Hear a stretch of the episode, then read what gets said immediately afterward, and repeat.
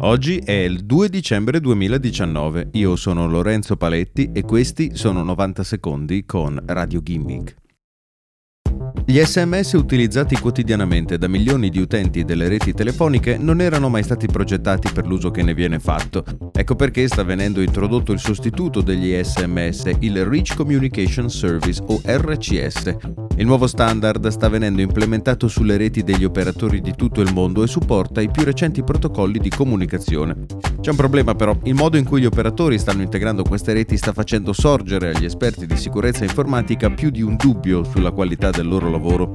RCS infatti è uno standard, ma il modo in cui può essere implementato non è normato. Ciascun operatore sceglie di integrare la tecnologia nella propria rete in modo diverso e personalizzato e questo rischia di creare errori e lasciare aperte falle che potrebbero permettere a un malintenzionato di attaccare la rete telefonica e possibilmente prenderne il controllo.